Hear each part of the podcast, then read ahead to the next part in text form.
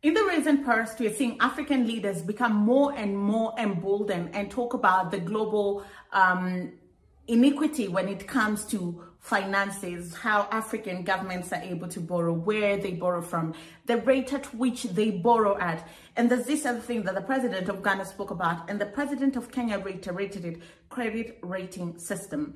While in Ghana, maybe the credit rating systems were were in their line in you know, um, lowering the credit rating um, score for Ghana. The president of Kenya says we really need to rethink the metrics that they use to lower credit rating scores because um, for those of you who are not like in the finance and business world, your credit rating score, but again, like it's it's just the same. It's just if you have a good credit uh, score personally, you're able to access more um, money at better rates because you're a good borrower. It's the same thing with countries. If your credit rating score is not great, then nobody wants to give you money because you're high risk.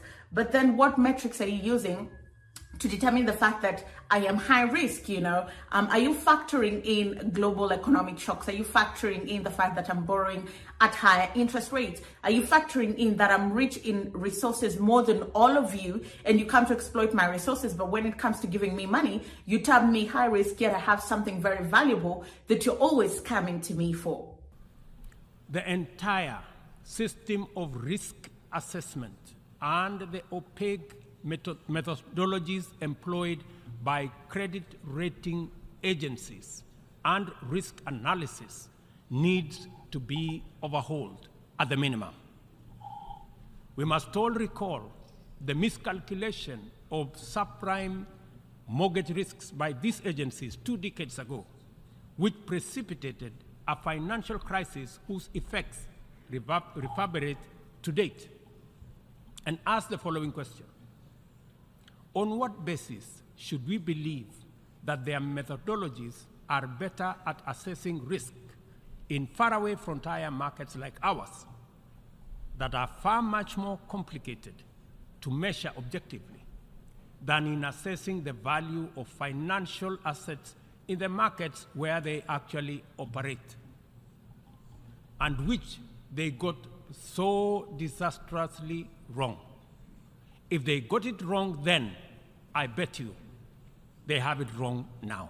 Hello there, peeps. How are you doing? Welcome to another episode of our conversations. My name is Ondiro Oganga. I'm a business journalist by profession and a digital content creator. I love coming on here talking to you guys about Black people, Africa, our empowerment, and how we can rise up and take our rightful place at the global stage. Connect with me on social media at Ondiro Oganga, where I document my work and my life as a business journalist and a travel content creator.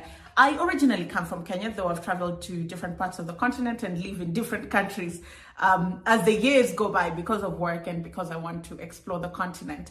And I will be in Kenya very soon. And let me know because while politics is an integral part of the content that I do, I want to showcase different parts of the continent in different ways in the food, in the people, in the culture, in the music. So let me know when I go back home to Kenya. Would you like to see that? Would you like to see authentic Kenyan dishes and how they're made in the villages? Would you like to hear stories of just Kenyans who are overcoming adversity? Would you like to hear stories of maybe people from the diaspora who've relocated to Kenya? Now, enough of my daydreaming because I think um, just the thought of Africa really excites me, and it's very important that we rewrite the narrative ourselves. And that's exactly what the president of Kenya is doing. He's saying, it's time we rewrite some of the things, so how we relate with Africa and the narrative that we spew about Africa, because um, we are seeing a lot of push and pull between the Western world and the global South, right? The global South being all the other poor guys so the global north has always dictated the way of doing things, the global order, and the global south almost has to adapt, whether it suits them or not, whether it works for them or not. Take, for example, the recently concluded Africa Climate Summit. Um, the America is one of the biggest emitters, the biggest emitter after China, emitting 14% of um, greenhouse gases into the atmosphere. And the biggest people who pay the price are Africa because we do not have enough resources. We do not have the technology. We do not have resources for adaptation and mitigation. Then the American envoy in Kenya, John Kerry, comes and says, um, we're not going to pay. We're not going to pay because we find um, what you're asking for as punitive. Punitive, when you sat at COP27 and had a conversation and agreed that the biggest emitters are going to contribute 100 million for climate adaptation and mitigation, you change the narrative and you come and say, oh, we can only pay when it's not punitive. How is it punitive yet you're the one polluting the environment and causing drought and causing flooding? I'm currently in Rwanda. There was a landslide in um, April and May, and currently food prices in the country are really high because of adverse weather conditions. And who gets to suffer from this? Rwandans and Africans as America continues to industrialize and develop. So when you're asked to pay, we're not we're not being punitive. We're just asking you to do your due diligence. If you mess the kitchen, you do the dishes. And that's what President Ruto was talking about. He was saying, because of the global inequity that you've perpetuated for very many years, now when we fight back, it almost looks like it's east versus west, it's global south versus global north.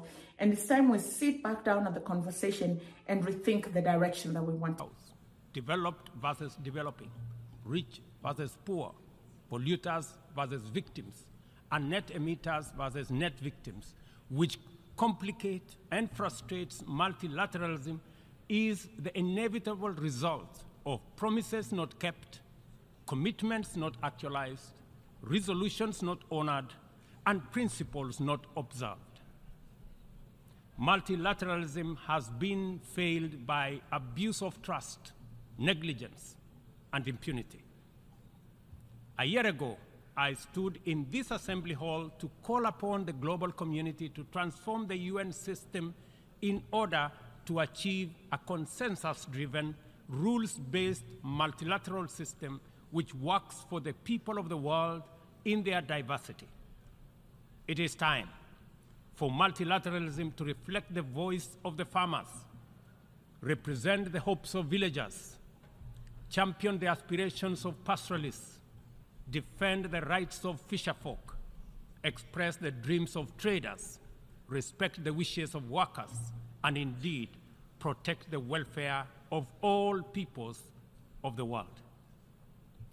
In the face of the most urgent crisis of our time, it is now clear that the international community has fallen seriously behind in meeting its targets in both climate action and the implementation of the Sustainable Development Goals, as well as their underlying enabler, peace and security. We as Africa have come to the world not to ask for arms, charity, or handouts, but to work with the rest of the global community to give every human being in this world a decent chance of security and prosperity by taking necessary actions, mobilize. Another thing that President Ruto spoke about that stood out was the fact that it's time to reform the global financial system.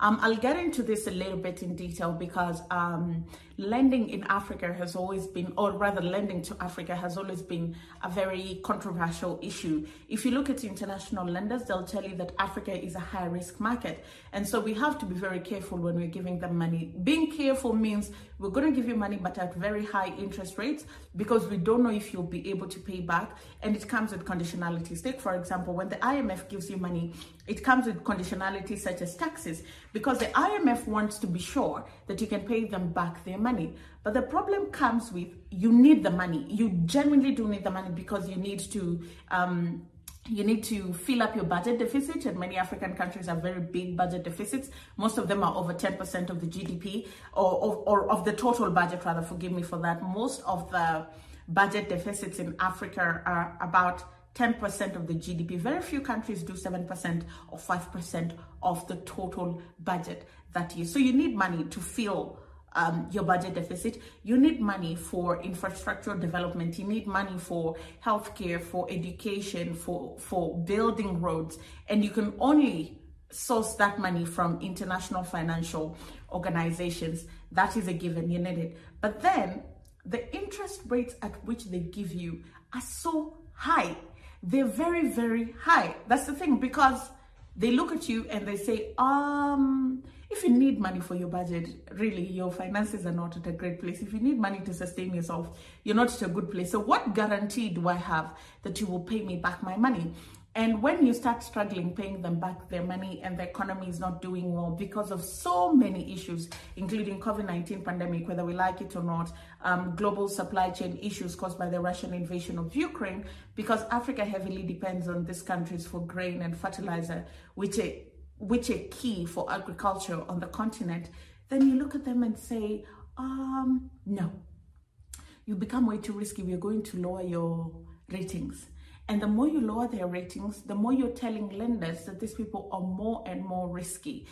And while it's okay to give them that metrics, you're hurting these African countries because now borrowing becomes harder. They're locked out of the market. And if they borrow, they even borrow at higher, which means paying back is going to be difficult. And that's what President William Ruto is saying. We need to re-examine what metrics you use for credit rating score because it has crashed before in Europe where you people are based. So what makes you so 100% sure that your metrics are spot on in Africa? No meaningful climate action or development can take place in conditions of financial distress. According to IMF data, as of last month, 10 low income countries were already in debt distress, and 52 are at high or moderate risk of falling into debt distress. The 3.3 billion people in these countries are trapped in a vicious circle of emergency responses, reconstruction, and recovery from more frequent climate shocks, which diverts resources away from both development and climate action, and sucking vulnerable countries into a downward spiral of debt and environmental stress. The global community must therefore develop a debt restructuring initiative that does not wait for nations to plunge over the cliff into debt distress before providing relief. Rather, the new sovereign debt architecture should extend the tenure of sovereign debt and provide a 10 year grace period for countries that are in debt distress. The second financing intervention relates to concessional financing. It is time to work with the international financial institutions to provide more concessional loans, approximately to the tune, in our estimation, of about $500 billion, billion dollars and to provide increased liquidity support through special drawing rights with a minimum target of what was obtained during the COVID pandemic of 650 billion. Access should be based on specific needs, not entitlement. And this necessitates changes to the allocation mechanism different from what we saw during SDRs for COVID. The third critical reform is that of the financial market reorganization. The entire system of risk assessment and the opaque methodologies employed by credit rating agencies and risk analysis needs to be overhauled at the minimum.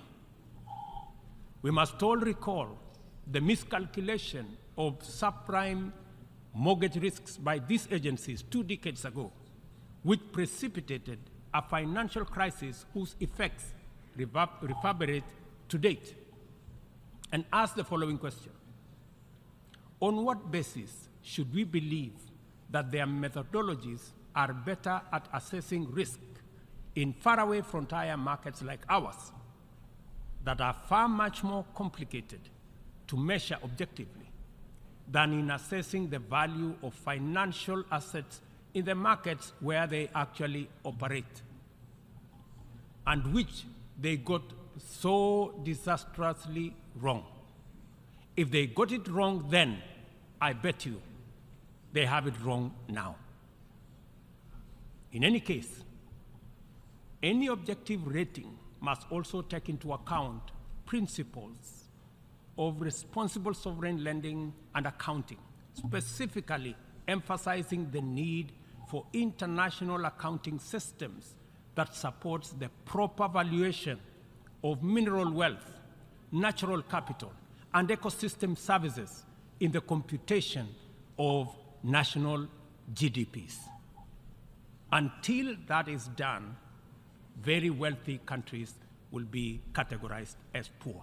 Well, that's all I had for you in this video. Let me know what you think of President Ruto's sentiments. I'll see you again next time. My name is Ondiro Oganga.